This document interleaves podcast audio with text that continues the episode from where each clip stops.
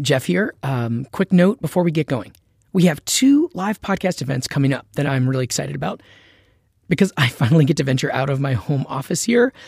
Look for the EdSurge podcast at South by Southwest EDU next month, where we'll be part of the podcast stage with an episode we will record in front of a live audience as a conference session there. And we will be at ISTE Live in late June in New Orleans, doing a live podcast there as well. If you're going to either one of those events, please um, look up the details on the conference schedule and come talk to me after the session. I'd love to meet some listeners in person. Now to this week's episode, which is guest hosted by my colleague, Becky Koenig. What does it take for a university to be excellent, but not exclusionary?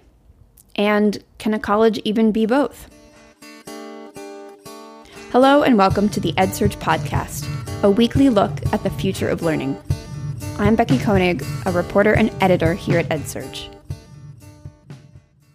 This week, I'm talking with the co authors of a book titled Broke The Racial Consequences of Underfunding Public Universities.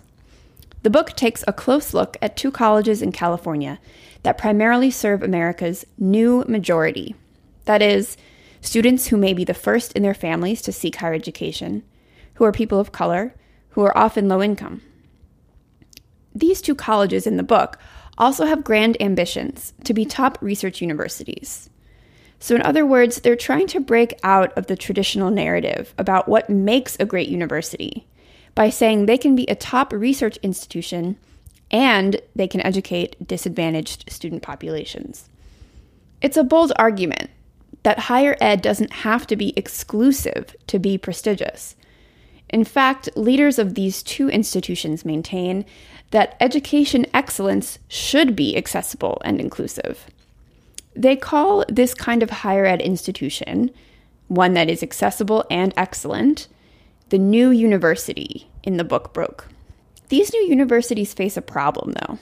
One is that state dollars for public universities have been shrinking, just as more and more students who want a college degree are less and less able to pay high tuition bills. Another problem, according to the authors, is that simply enrolling a diverse set of students, like these new universities do, is just the first step in a much bigger mission.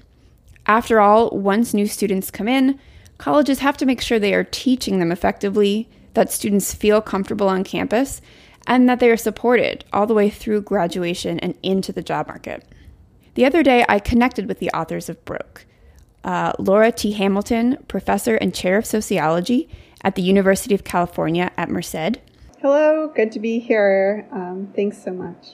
And co author Kelly Nielsen, senior research analyst in the Center for Research and Evaluation at the University of California at San Diego. Yeah, thank you so much for having us. I started by asking Laura Hamilton to define a bit more clearly what a new university is. So, new universities are universities that serve underserved student populations. So, students of color, students who are from low income families, and they serve large portions of them.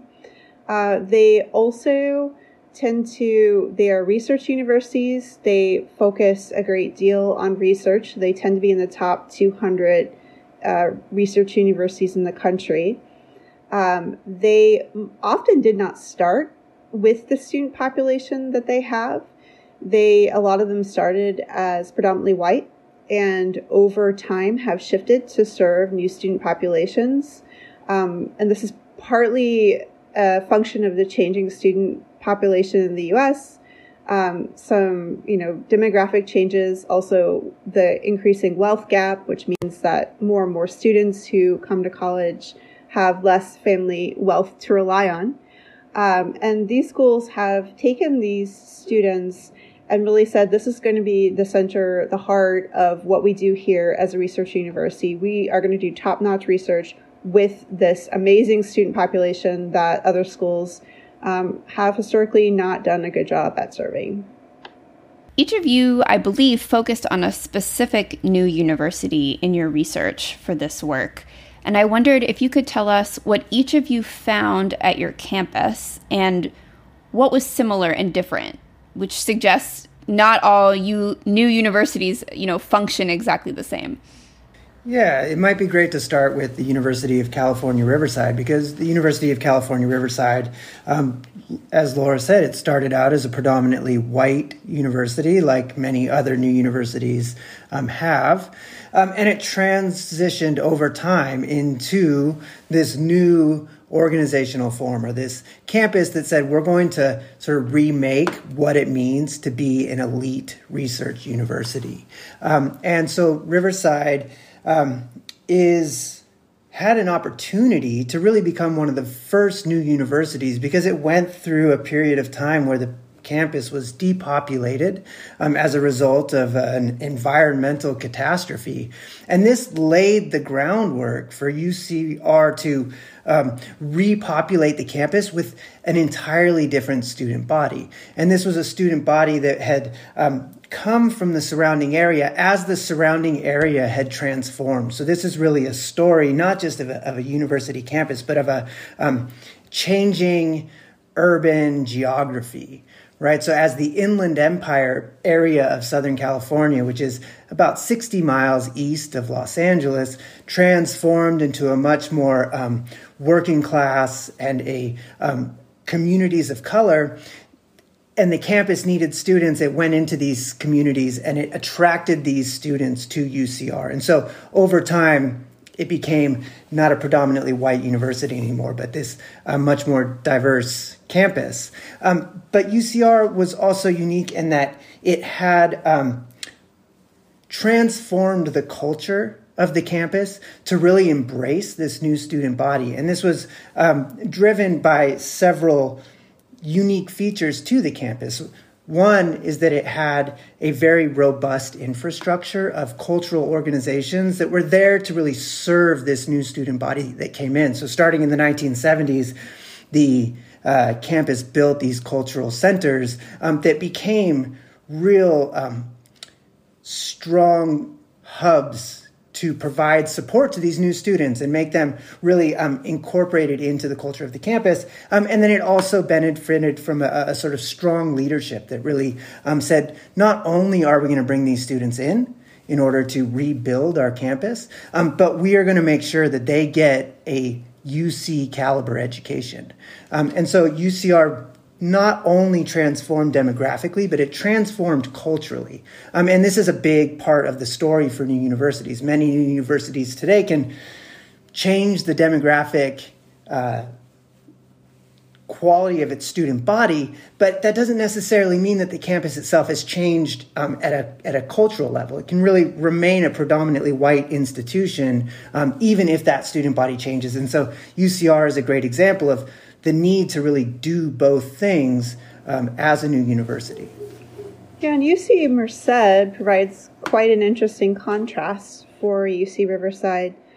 UC Merced was built in 2005, opened its doors in 2005, and you know, it's a school that should have been built a long time ago. There's been need in the Central Valley of California to have a UC a UC school in this portion of the valley, and there were, you know, for decades, legis- you know, legislators, different folks were saying that the school was going to get built.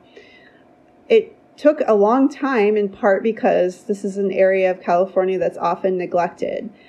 When it finally gets built in 2005, it from its start attracts a different population than the rest of the UC system, and pretty quickly, um, you know, looks like a new university.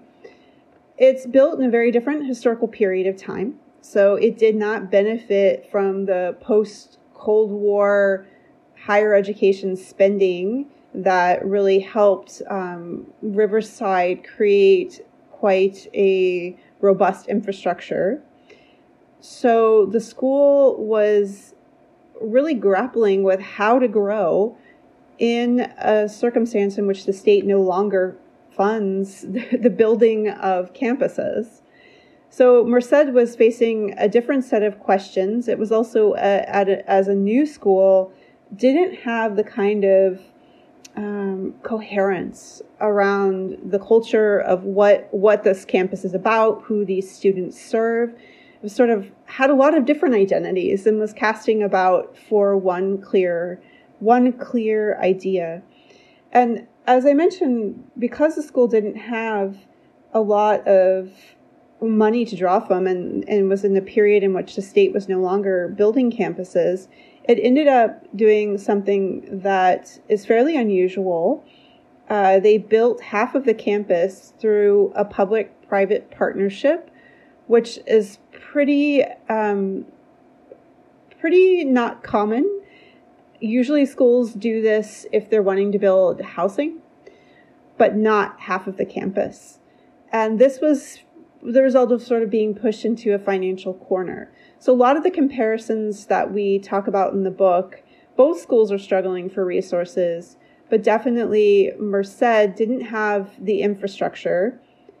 Riverside's was starting to crumble. Merced's didn't have it. And also, some of the deficits in terms of resources for students, uh, most of whom are disadvantaged, were pretty acute at UC Merced in terms of staffing in a way that were they were clearly there at Riverside, but they felt more acute here to the point where administration said, you know what, we're just going to have to accept tolerable suboptimization, which means we're going to have to accept that our students and our faculty are going to have a tol- you know, a level of suboptimal support, and we're just going to have to find it tolerable. Which, of course, it's not tolerable, particularly for students who really depend on their universities to provide supports for them. And for the student population that UC Merced and UC Riverside serve, it's extremely important that their schools have enough resources to offer that kind of support, whether it be academic, uh, mental health support, cultural programming, all of those things are extremely important for these students, even more so than others we might get back to that phrase uh, sub optimization a little bit later um, because it's very interesting and I would do want to talk more about it.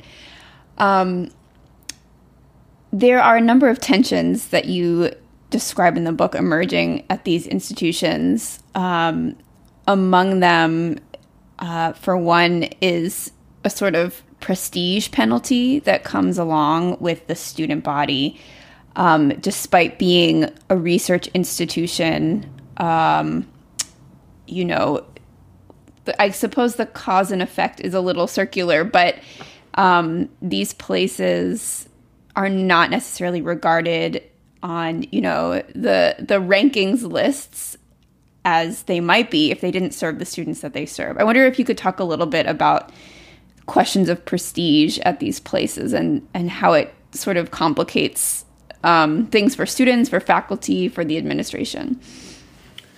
Sure. Yeah. So I think well, one place to start is to um, is to point out that the UC is really a best case example. The UC system um, operates on a level of formal equality between the campuses, and so um, the the prestige um, functions a bit different than a system where you may have a flagship university, and then you have a sort of lower tier universities below them. The UC is has effectively um, nine equal campuses, um, and so the question of prestige um, at UC nonetheless maps on to the sort of racial distribution of students across the system. Um, and so we can see just in the UC where, where it really is the best case, um, there is still a, a kind of uh, prestige problem that comes along. And so, what these campuses really um, tried to do to address this prestige penalty um, was to say, we are going to um, try to remake what makes a prestigious campus along the lines of inclusion and access, right? And the success of a diverse student body, which is different than what had historically been the basis of prestige in higher education, which had been rooted in exclusion, right? Um, and so UC Riverside was a great example because UC Riverside went and they said, we are going to directly challenge the way that rankings get um, produced and the way that these metrics of prestige get produced by showing that we are doing a far better job at fulfilling the mission of public higher education um, by providing access to all of California's students and families and successfully um, educating them at the level of a UC campus. So, really providing a world class education to these students and also being a world class research institution. So, so not compromising the research, um, but also remaking what it means to be prestigious. And I'd like to just sort of add to what Kelly is saying that these schools are also implicitly presenting a really big challenge to the way that we assign merit. I think in studying Riverside and Merced, it really highlights the fact that the production of merit in the college admissions system is extremely attached and linked to race and class because merit is something that requires resources to produce. So you can produce a record that looks meritorious. The more money you have, the, and wealth is racialized in the United States. So the more money you have, the more class resources you have, the more racial privilege you have, the more likely you are going to make your child look, and look is a key word here, look meritorious. And that gets mapped onto these institutions. Those racialized hierarchies get mapped onto institutions, and then money flows along racialized hierarchies. And that makes the schools that serve disadvantaged students have less resources and they struggle to, to really meet the needs of these students. And pushing back against that model kind of throws into relief a lot of the problems with that model and the ways in which race and class are baked into prestige, such that what makes a university prestigious in, in the current system is simply how many white and rich students they enroll. And that, you know, that fact is often sort of hidden under layers. It's, it's, you know, made to seem like these are, you know, high achieving students who don't have resources that are creating that, producing that merit. So there's something powerful about the message that, that Kelly was just sharing. Um, and at the same time, we live in a period where um, the ideas that some of these new universities are promoting accessible excellence, inclusive excellence, I believe, are two of the ways they talk about it. Um, do have a certain power to attract money and attention. And I that was what was among the most interesting parts for me is that um, they're sort of pushing back against this rankings and merit system, um, but they need their students to do it. I wonder if you could provide some examples or, or tell some stories about how that plays out and who benefits from that inclusive excellence message. Yeah, I'll start and then I'll, I'll uh, shift to Kelly to share a little bit about a unique relationship uh, between UC Riverside and Pepsi. When you when you have a system that is financed increasingly by public money, so these are, are sorry private money. These are public institutions that are losing state don't, state appropriations. They're increasingly reliant on tuition they're reliant on uh, corporate donations. They're reliant on philanthropic investments. They're reliant on their alumni to give money back. You start to have to figure out what you can sell. And the thing that schools that serve disadvantaged students can sell is precisely that. And it, it creates this really interesting conundrum because, on one hand, I, you know, I really would love to see schools that serve these student populations celebrated and recognized. They should be. They're doing exactly what public universities at this moment in, in history should be doing. On the other hand, it creates this dynamic in which they sometimes extract resources through their students. And this isn't this is not unlike what an elite white institution does, relies on the networks and the money of its students. It's very similar in that regard, except for the fact that they're extracting resources from disadvantaged populations and in some cases sort of using the marginalization of their students to attract attention and this sort of um, I wouldn't say tokenistic way, but there's something about it that doesn't feel quite right. Uh, the example I can share is when the when UC Merced had an opportunity to write a story for the New York Times about its uh, its DACA recipients, so undocumented students in the state of California. They're dreamers, um, hardworking students, and they started the article with these like adversity narratives, like selling sort of the the history and struggle of these uni- of these students and making a narrative that the university is uplifting them and you know is sort of the savior in this narrative and also ended up including a bunch of personal information about these students that also made them a target potentially for a lot of uh, negative backlash that article got them donations but it's unclear to me that th- those particular students would ever see those donations. It's also, you know, unclear to me that, you know, asking marginalized people and communities to sort of package a narrative of adversity and sell it to folks in order to get money or support back that that is also exploitative and extractive so it's a it's a bit of a it's a, a bit of a challenge and that's also represented in what kelly's going to share with you about about riverside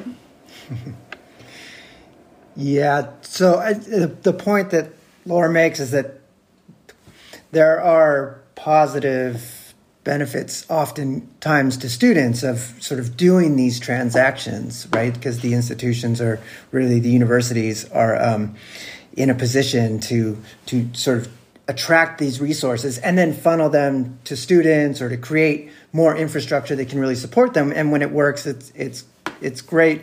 Um, one of the key uh, functions of a, of a university is to help students transition into the labor market and to forge relationships with organizations that can hire graduates of these universities. And, you know, there's great research on this happening um, at elite private universities um, by uh, Lauren Rivera and Amy Binder and others who have looked at that transition from, say, Harvard to Wall Street.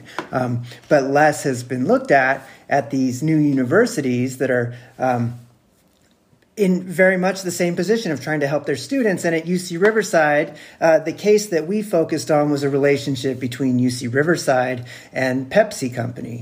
Um, and this relationship was forged by former graduates of UC Riverside that had um, gone into that sort of middle management of Pepsi. They were um, managing bottling plants and distribution plants and working with the communities in um, poor uh, parts of Los Angeles.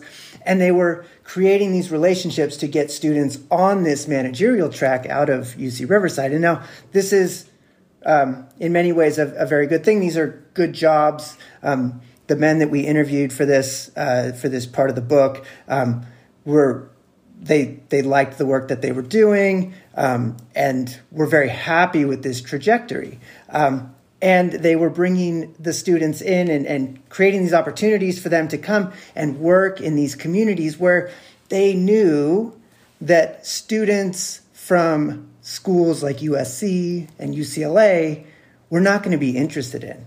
Right? They went to UC Riverside knowing full well that UC Riverside students would be more willing and in some cases, they imagine them to even be grateful to be on this sort of management pipeline, even if it meant working in the bottling facilities where more um, elite grads would not want to work, or going into the communities where they could work with local communities to create things like um, Tapatio flavored uh, chips, right? Frito Lay and, and, these other types of products. And so they were very much relying on the fact that these were um, working class students of color who were on this particular pipeline.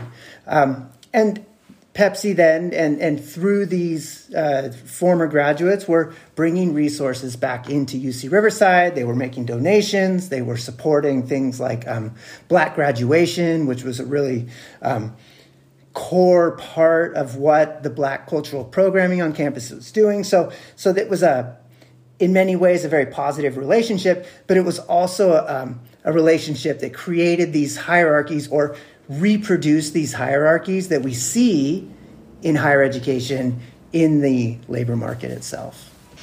And it's interesting because it sounds like, on one hand, in this example, Pepsi is sort of, I don't know that it would use this term, but sort of recognizing like the cultural competencies of these students, which are valuable for their business.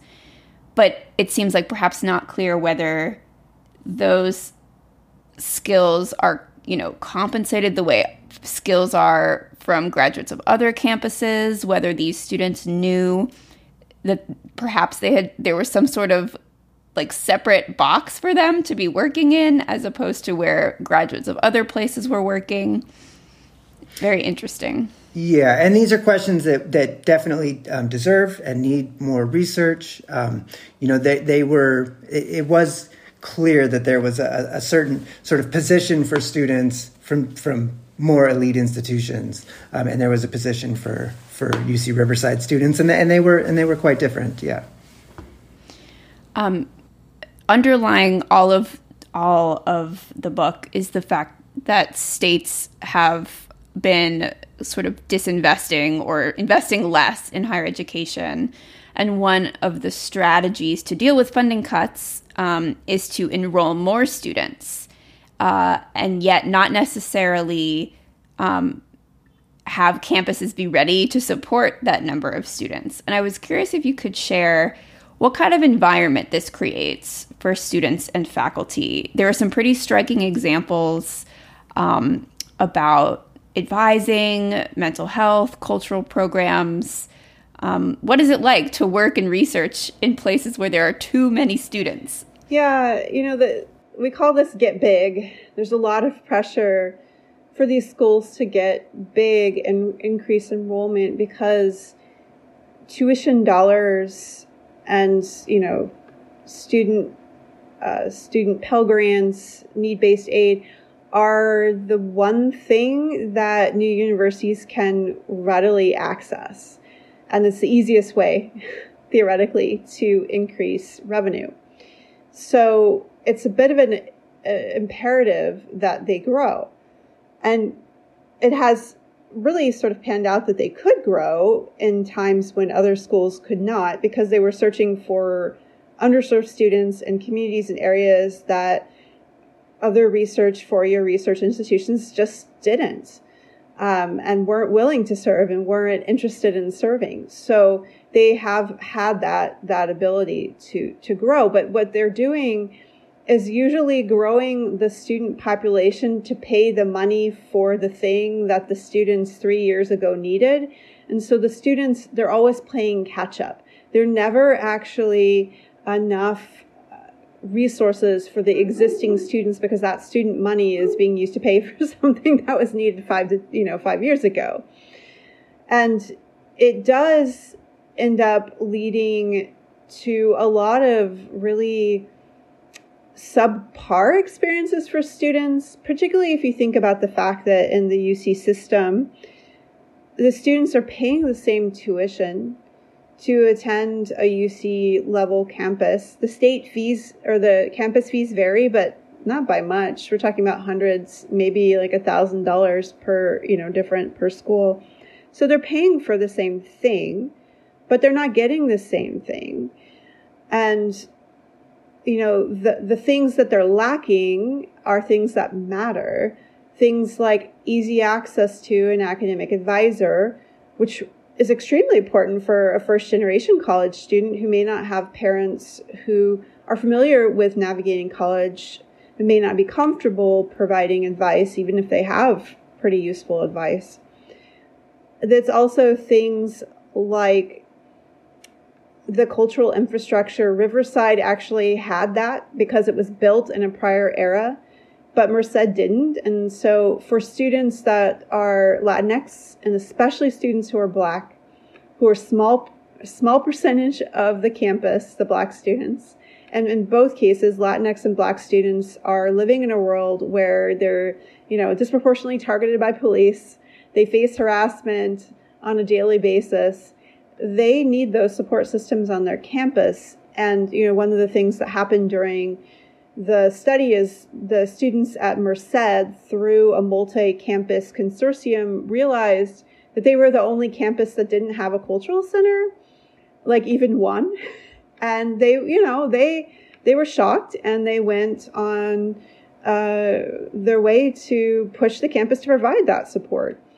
So it, it does end up translating to an experience that is less rich in resources for students who really deserve them. And to paint the picture from from my reading of the book, um, that academic advisor part seems like something that most people you'd think would consider a pretty basic function of an institution, and yet students, in some cases, seem to have been told, you know, wait until your third year and then you could meet an advisor, or it's good enough for you to talk to another student, or they would show up um, at the advisor's office and see the, long, long line and just turn line. back around. Yeah. Yes, exactly. So, you know, sort of the base, getting your basic questions answered about your classes. You know, this is one of the things that was really interesting about this. Uh, I was talking to a student who was on the research team about this lack of access to advisors, and they were telling me that the community college they came from and I don't know if this was true, but they were, you know, it seemed so ludicrous, but they were like, oh no, people set up tents. They like camp out in the hallway in the effort to see an advisor. So the access here is bad. It's even worse there, which is entirely what we would expect. And, you know, if money flows on the basis of student composition and disadvantaged students are institutions that receive less, community colleges are grappling with these challenges at an even magnified level uh, relative to any of the UCs. And I think UCR is a great example, um, if we look at it over the course of its development, of what it means to really take on more students than the campus infrastructure can really handle.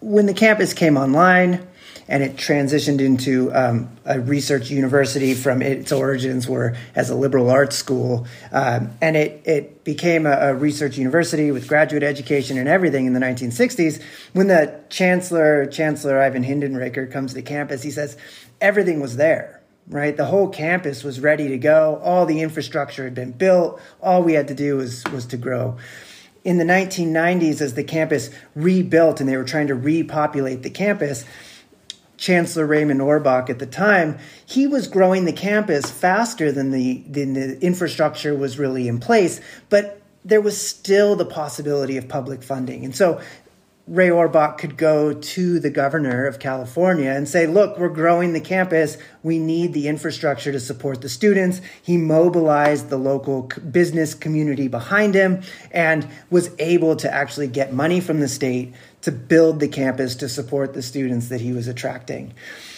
Now the campus is growing faster than the infrastructure can handle, and that infrastructure is starting to um, sort of break down beneath the weight of all that uh, of all those students, and the administration simply cannot go to the state and demand more infrastructure to support them. And so everyone starts to feel the consequences of this. And in we describe this in the book, this resulted in a, a town hall with the faculty and the chancellor and the provost of the university, where the faculty just enumerated all the consequences of growing too fast without replacing or building out more infrastructure to support them. And this is because administrators today really have to um, take the revenue that they can get from all those students and then try to plow that back into the campus. And that's a much bigger challenge than being able to go to the state and get these resources um, to build a campus to support them. So it's it's a very different um, type of environment that they're growing in, and it's one where it it, it appears that it's simply um, uh, not really possible to keep up. The infrastructure is simply breaking down much too quickly. And you make the point also that these are not places that have the same pool of wealthy donors that you can just pick up the phone and call and say, you know, we need a new XYZ and and someone will write the check, either because they're new or because their alumni are, you know, n- not at the top level jobs at Pepsi, they're at these other jobs at Pepsi. So, um, I wanted to ask you one one last question. Um, you do end the book with some recommendations. I'm curious, what do you think is needed for getting these new universities and maybe even all universities um, to actually function in the best interest of their students? Yeah, we offer a number of suggestions, but we don't have time to, to do all of that.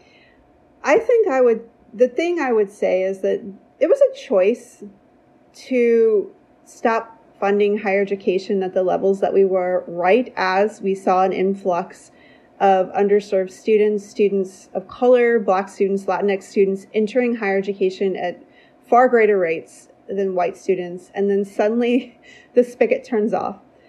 It's always a choice. We still have a choice to change things, to redirect money to our public systems. We could do this in a couple ways. We could eliminate three major tax breaks for endowments and direct federal funds towards supporting public institutions serving and graduating marginalized populations. That's happened to some extent during COVID, but even more.